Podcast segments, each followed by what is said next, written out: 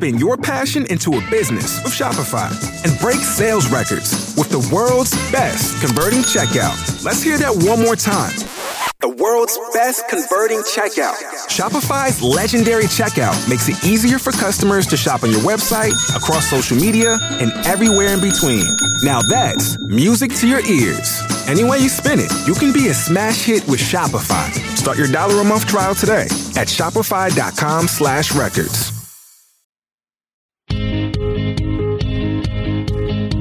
Everyone, and welcome to this week's episode of Zach on Film. I am, of course, the Zach on the Film. Across from me is Stephen of the Schleicher, Wolverines. and all the way across the internet is Matthew of Peterson. John has a long mustache.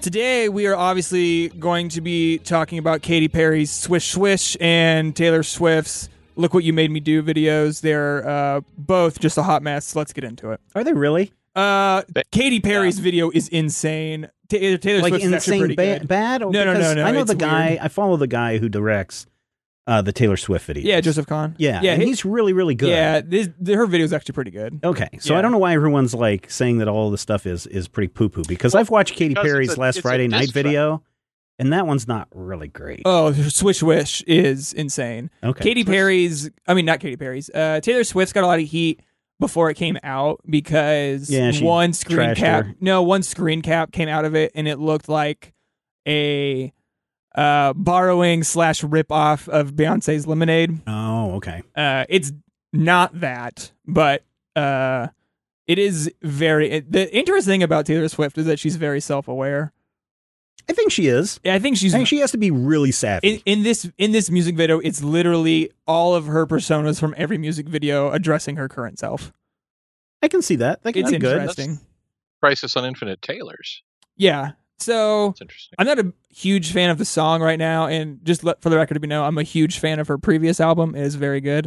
Uh, 1989 was an incredible album. yeah, it was really good. uh, And I'm so- way too old to love it. I'm looking forward to the rest of it. The the phone call portion of her new uh, song is really cringy. And Oh, because she's, Taylor uh, can't come to the come to phone, the right phone, now yeah. 'cause she's dead. dead. that is a little cringy. Uh, yeah, Joseph somebody's- Joseph Kahn does good Somebody is now videos. claiming Yeah, he that, does. Uh, there's a scene of her in a bathtub covered in diamonds that people are claiming is a diss at Kim Kardashian Oh, getting robbed in Yeah, Cannes. it's definitely there's the car wreck is definitely like an homage to Kanye getting in his car wreck in Chicago so many years ago. Uh, there's a couple of Katy Perry things in there.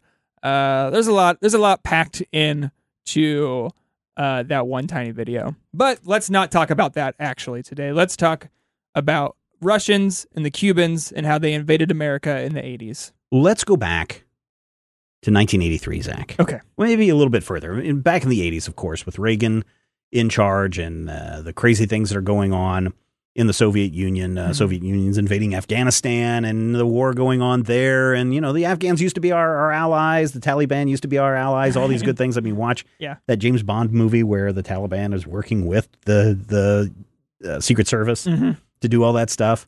Um, and but things are really tense. I mean, we've talked about this before that uh, for the generation of the '80s. Now, certainly the '70s were a little bit more laid back, but like my mom and dad's generation, the ducking covers in the '50s and '60s, because there's going to be nuclear annihilation, and then things Mhm. kind of mellow out a little bit. Yeah.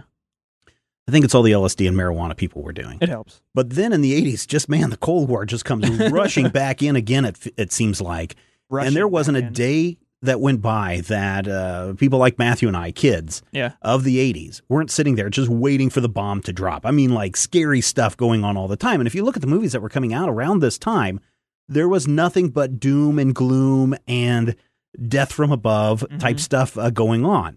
1983, there's a movie that freaks out the entire United States. It's called The Day After. and it is a movie where literally they just decide to send the nukes a Yeah. flying and like uh, the world is getting destroyed and if you lived uh, in, in the kansas area in uh, the kansas city lawrence topeka area uh, you got to see your towns destroyed in hellfire Oh, sweet. and so you know people are super super tense Yeah.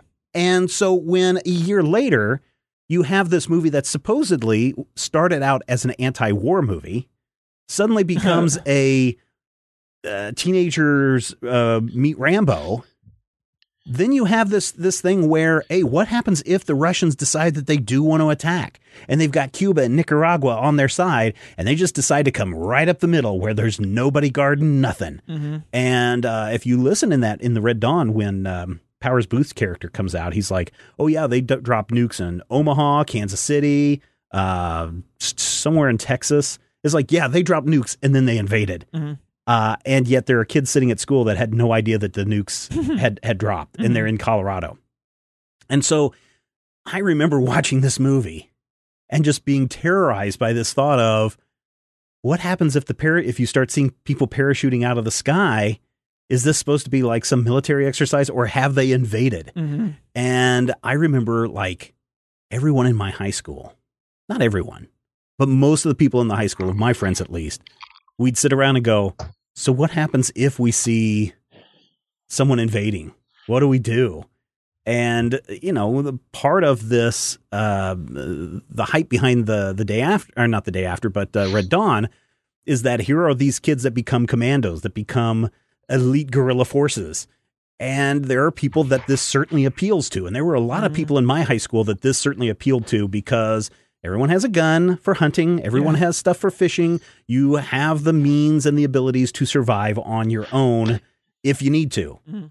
and so there was literally this thing okay we're going to go get our guns we're going to go do this we're going to go do, and it was literally based on watching this movie so it was super freaky to see this Yeah.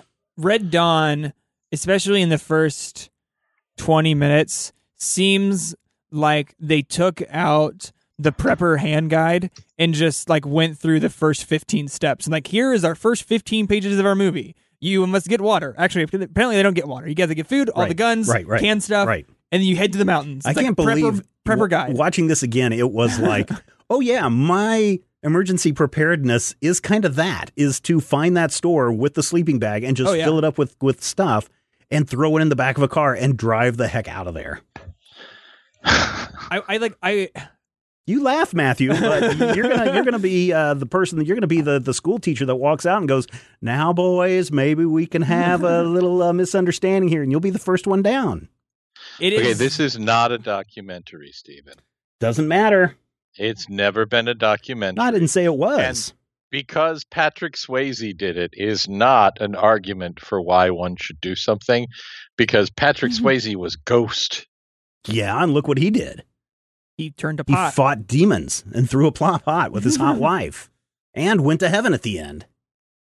Win win. Yeah, and he got to dance with Jennifer Grey in Dirty Dancing. And so we get a little crossover Yeah. from last week's uh, Ferris Bueller's Day Off, right? Yes. Because this movie not only has Jennifer Grey in it, it's With also her original nose. with her original nose, it's also got uh uh what's Charlie his face? Sheen. Charlie, Charlie Sheen. Sheen. in it, who Yeah. you almost barely don't recognize. Because number one, you barely see him in the movie. And number Barely two, there. he doesn't have that uh, I'm high on drugs look that would uh, follow him around for the rest of his days. But this was a movie that I think only added fuel to the fire of the terror of the 80s. Even though it's not a great movie, it added to that sense of uh, of uh, unease and not feeling great about what was going on around us. Yeah, I can definitely see that and understand, especially have like the f- targeting and affecting high school students more. Mhm. It's like your parents are going to be captured by the Russians. Yeah. They will be thrown in a concentration camp. They will probably be murdered before your eyes. Right, you will have right, to survive in the right, mountains. right, This is right. what is coming for us. Right. Yeah, just that if you boil it down to that and not what Matthew thinks is, oh, you're going to go and do these exact same things. No, it's it's this fear that you are going that people are going to invade and kill you. Matthew doesn't think anything of the sort. Matthew hmm. once again says that it is fiction. And I also lived with those idiots and their trucks who honestly believe that this is a documentary and that this is how they're going to survive the apocalypse. And it's not going to happen. Mike. I mean, But- it is a conversation we still have. Yeah. We don't necessarily talk about people invading. It was just like, what happens if, I don't know, massive disease, zombies, you know, other believable uh, things that could happen to America. It's like, well, where are we going to go? Yeah, what are we you going to do? get How are there? we going What to are what survive? no What- What- and and more importantly, what are you willing to do to survive? Mm. right? Are you willing to kill somebody else to survive? Uh, and what what's interesting about this film, because there's not really a whole lot interesting about this. No. What's interesting about this is watching the um, C. Thomas Howell character go from someone who's really kind of timid and not really sure about what all this is to the point where at the end of the movie he's like, "Die hard, kill them all. I'm gonna just blow everything away. I don't care." And you really see how. And I think it's I think it's kind of true in a lot of the um, John Milius uh, uh, movies is this idea of war is hell, and there's nothing really glamorous about this. I mean, even though MGM when they when this uh, idea was pitched to them, uh, they were like, "Oh no, we're not going to turn this into you know like a Lord of the Flies movie. We're going to turn this into uh, Teen Rambo's." And at the end, uh, Milius uh, would go on later in life to say that he really was trying to show the feudalness of it all because if you look on both sides, he's trying to create some sympathy in the um, the Cuban. I think he was the General, Cuban yeah, general, yeah. Yeah. and the and the kids about you know what are we doing? This is just craziness. And he said that he had hoped that when this movie came out, that both sides would have seen it and looked at it as a reflection of, is this really what we want to do? Yeah, but the problem is when you show a film like this to Americans, we just want more of it and so this is what we cons- do. this is considered one of the big right wing conservative films oh because it that it, it appeals to uh, that demographic. yeah, this isn't because Milius did uh the other film, He did uh, well. He did the first Uh, two Dirty Harry movies. He yeah, also yeah. did Conan. but didn't he write uh crazy seventies war movie in Vietnam? He did Apocalypse Now. Apocalypse yes. Now, yeah, yeah, yeah. Yes. So that film definitely felt like the the craziness of war and not The good. futility of it Yeah, all. the futility of it all. This uh never got there for me. No. You know, this is very much like rah rah This- rah. Get a. This is a the end. movie that is literally about a bunch of cool kids having adventures. And that I think is one of the reasons why when people are like, this is, you know, oh, well, this is an anti war movie. Yes, but it's, I mean, it's less an anti war movie and it's less a statement than it is a bunch of cool kids having adventures. Well, so it depends on which side of the fence you're you're looking at this. Some people look at this as an anti-war film. Some some people see this as a, uh, like I said, the pro survivalist, uh, pro conservative, pro What?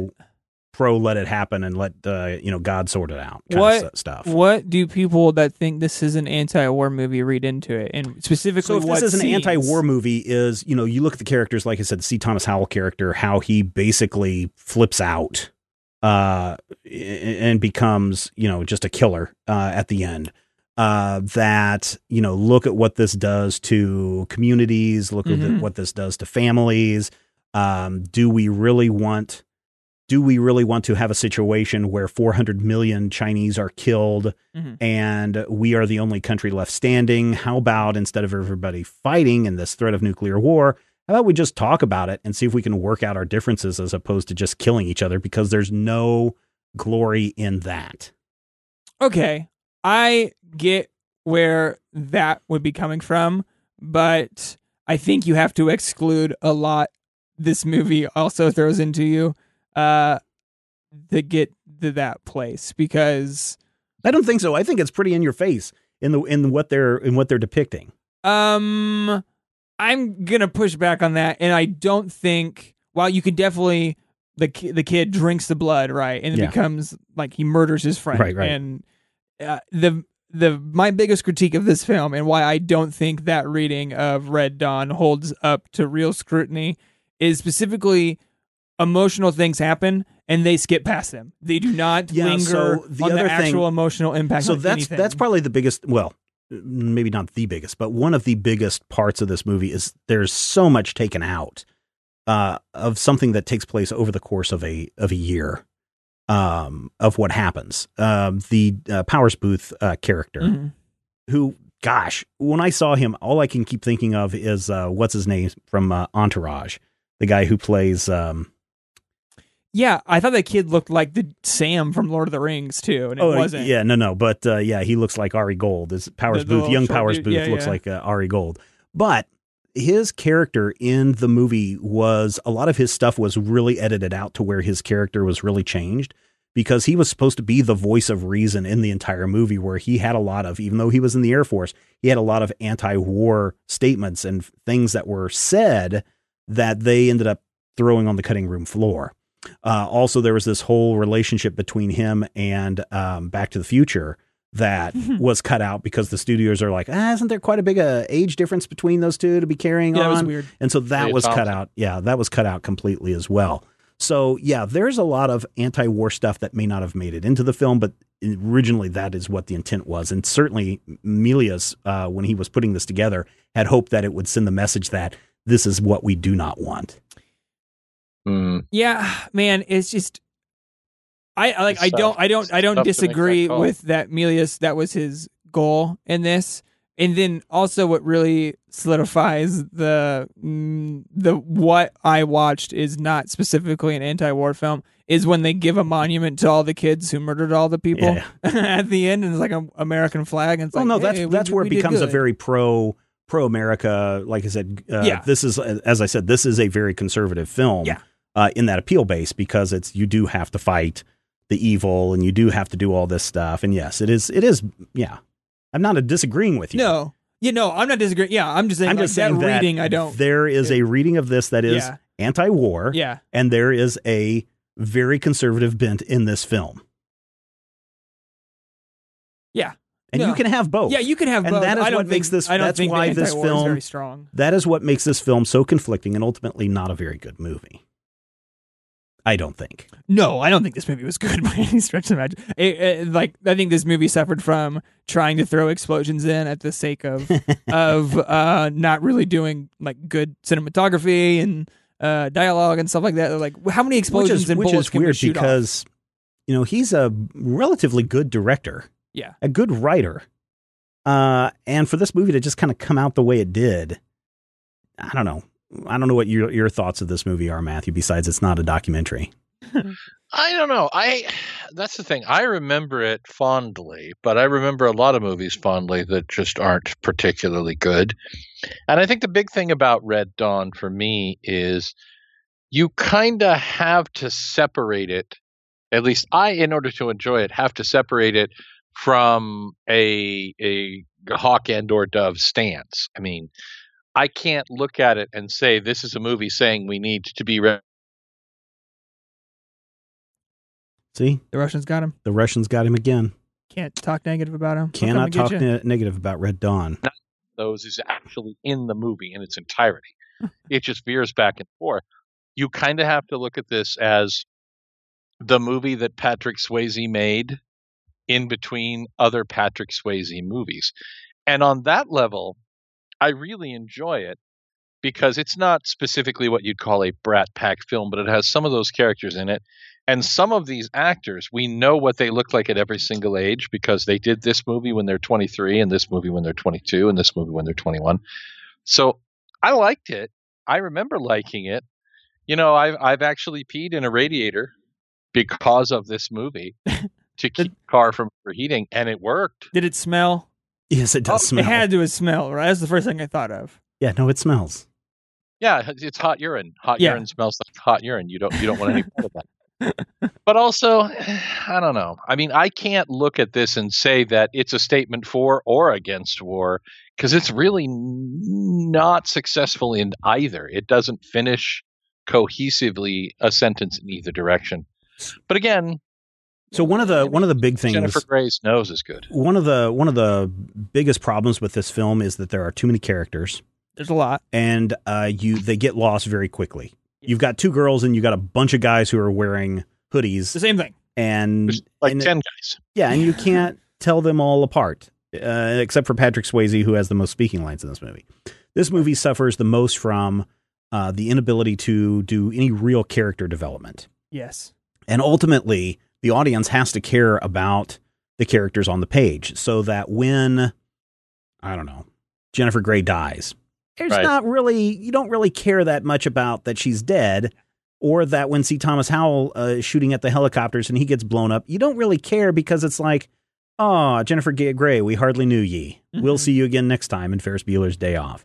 You don't you don't have any kind of connection, emotional connection to any of these characters, to their parents, to their situation. You don't even have emotional connections to uh, the bad guys. Mhm. I mean, the who's the um, not the Cuban guy and not the uh, the Russian that was wearing his little uh, pill hat the entire time. The fox. Yeah, the fox. Yeah. He was like, when I remember seeing this as a kid, I was like, this is the baddest of the bad guys that are ever. And I'm watching this now going, this guy's hardly in the movie and he's made out to be the big bad. I mean, there is nothing in this movie that really attracts you except for the notion that what if the United States was invaded Mhm. by by Russians and by Cubans and Nicaraguans all teaming up and the world has gone to hell and this is World War III and how do people survive?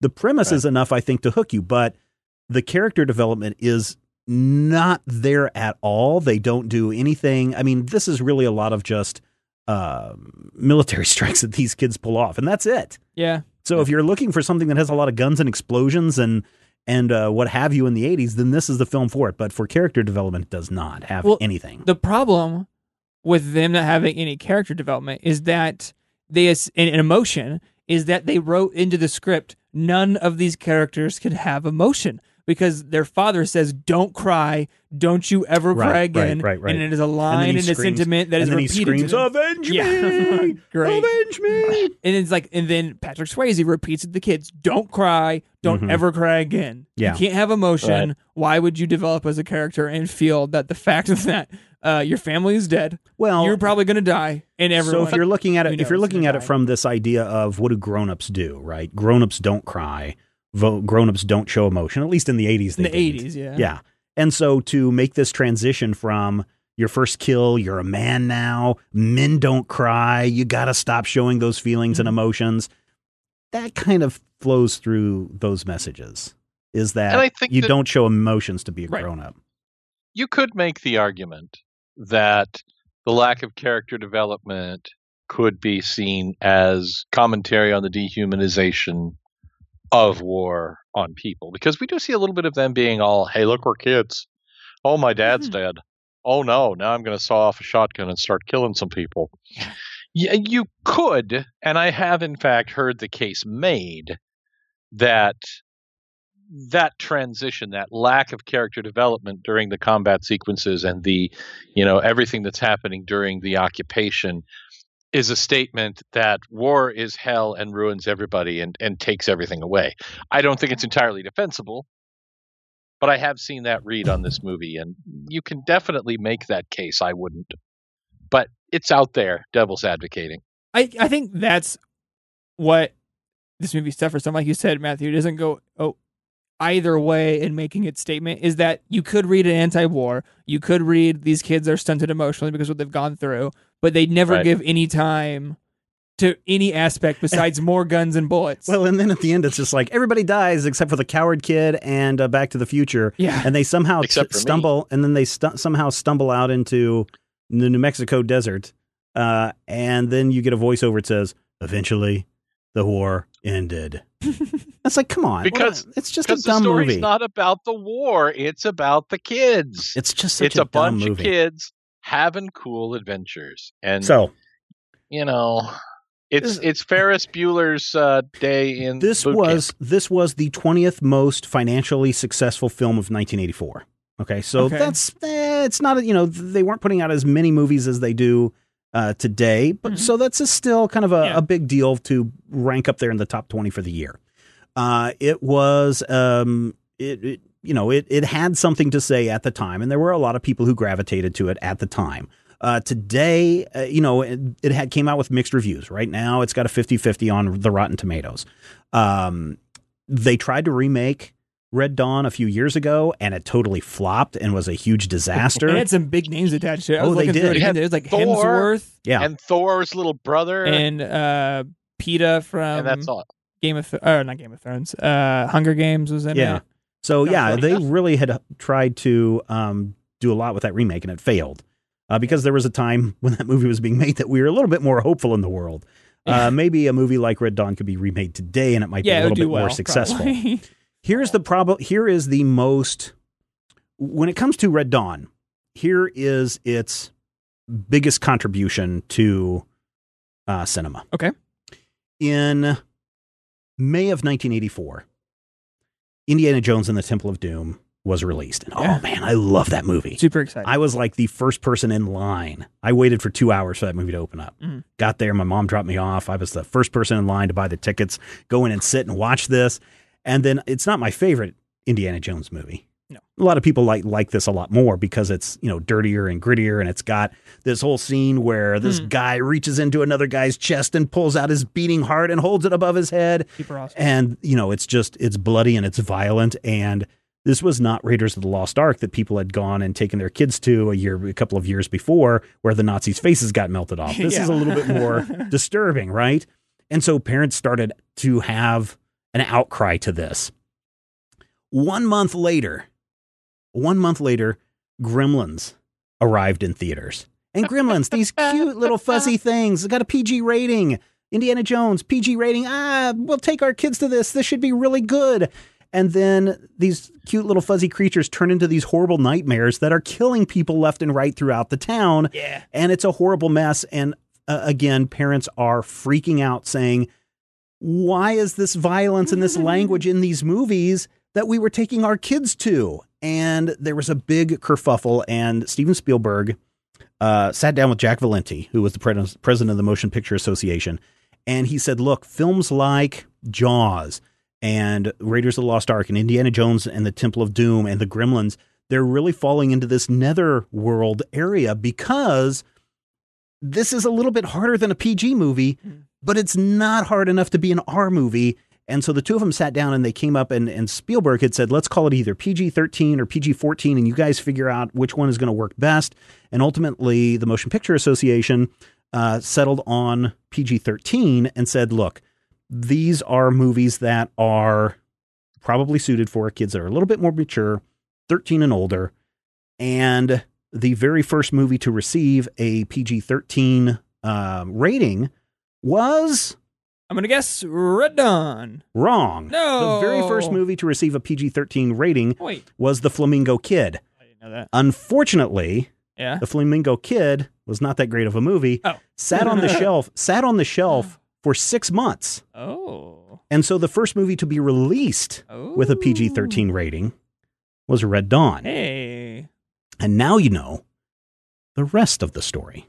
It's actually a good story. We talk So, about The ratings a. Bose Wave speaker. So here's the thing the PG 13 rating, Yep. which is perfect for Red Dawn, Yeah. right?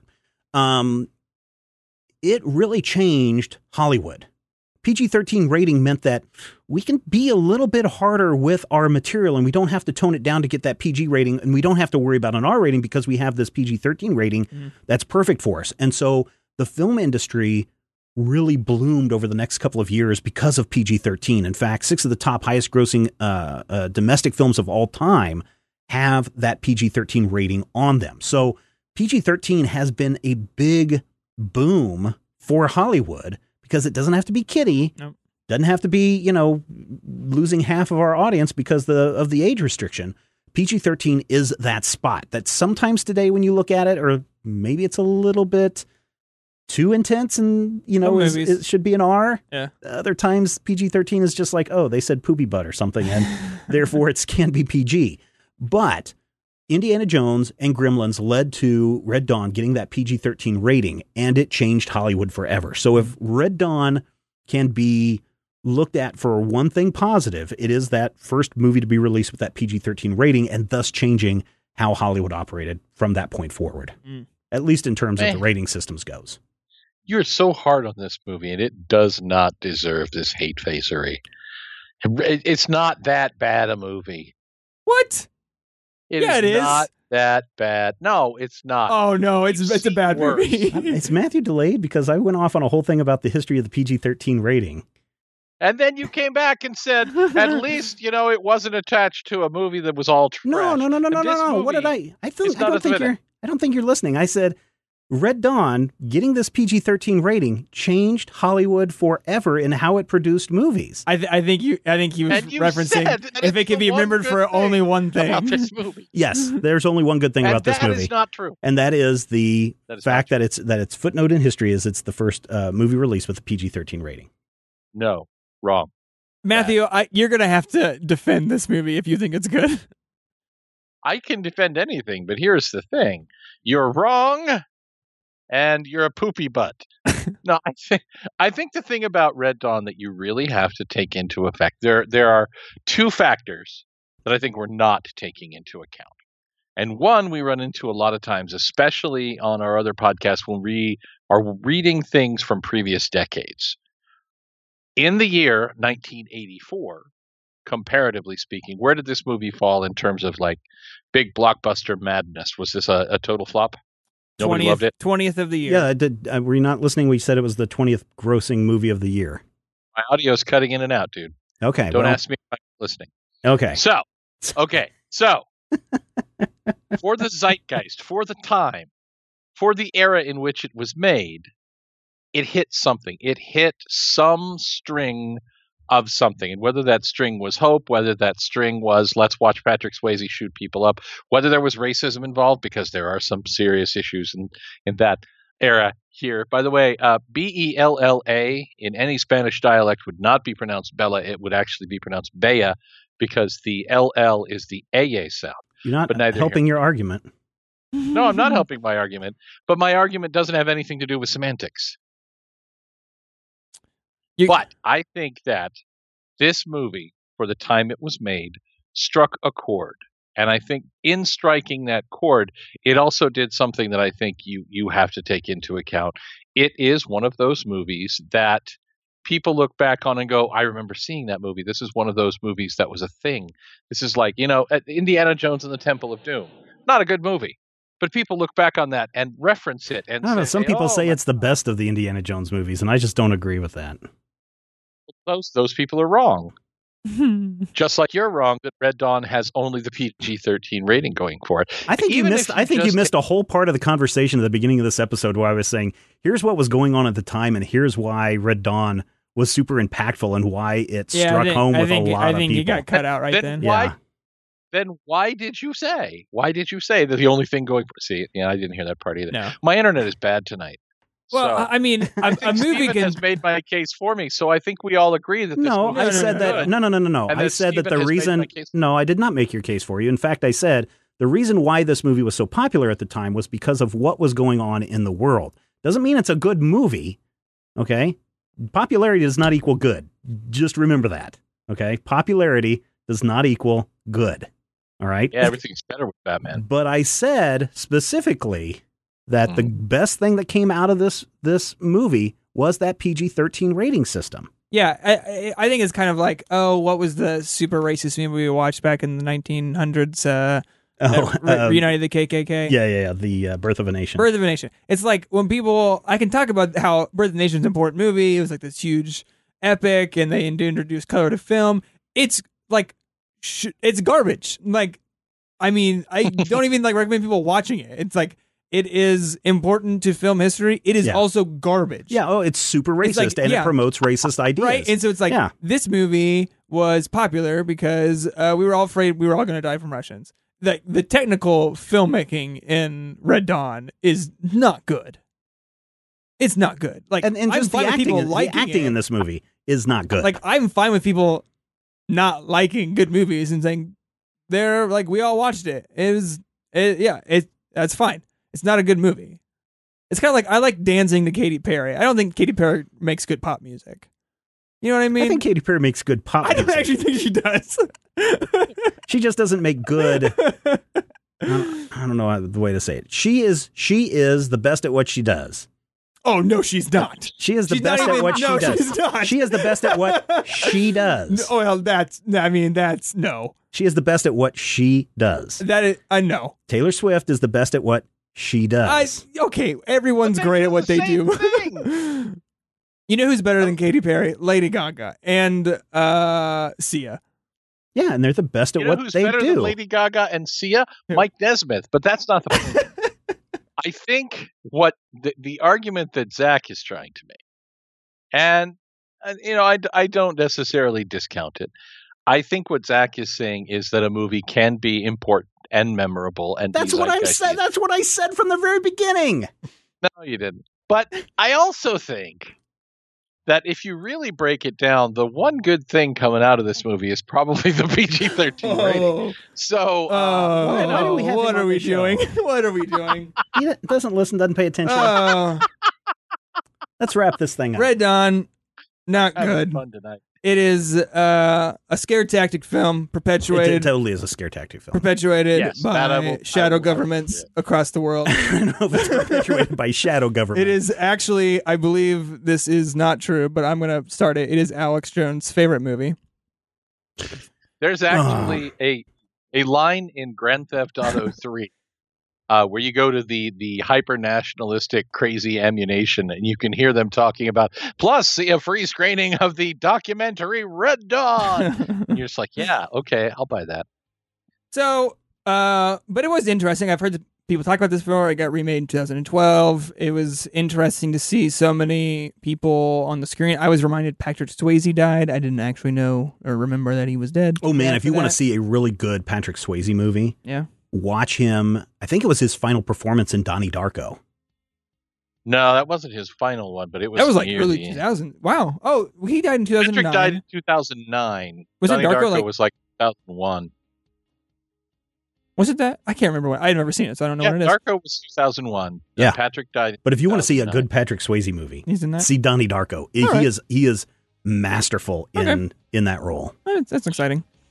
Uh, so this has been quite the episode of Zach on Film, everyone. I hope you head over to majorspoilers.com and give your thoughts and opinions on everything we've discussed and raved about this episode. While you're there, do uh, do us a solid. Click on that Amazon.com link. Do all of your Amazon shopping. You can buy your favorite war movie, uh, most likely on Blu-ray. It's not going to cost you any extra when you use that link, but a little bit will come back to major spoilers. You did say buy your favorite movie on Blu-ray, not this movie on Blu-ray. yeah, your favorite war Okay, movie. all right, on- Go, go buy this movie. It'll be fine. It'll cost you like a buck ninety nine because people don't charge a lot for this movie. Um, Steven, why don't you talk about the Patreon really quick before we leave? Sure. If you enjoy this show and everything that we do at Major Spoilers, head over to patreon.com slash major spoilers. I'll wait while you type it in, patreon.com slash major spoilers, and you will see that we are raising funds to try to keep everything that we do going. Everything goes right back into major spoilers. And the best part is, depending on your funding level, maybe you thought that this uh, conversation was maybe worth a buck uh, a couple of weeks ago when it was just Zach and I. Maybe that was worth 10 bucks. Uh, maybe average it out and, and kick in five bucks a month to keep this show and all the other shows going. Not only do you get the satisfaction of keeping this show free and all of our shows free that we do uh, currently, but you get access to bonus content, including bonus podcasts, uh, art, t-shirts, and a whole lot more. It can be found over at patreon.com slash major spoilers. Thanks for listening, everyone. We will see you next week on Zach on Film. This podcast is copyright 2017 by Major Spoilers Entertainment LLC.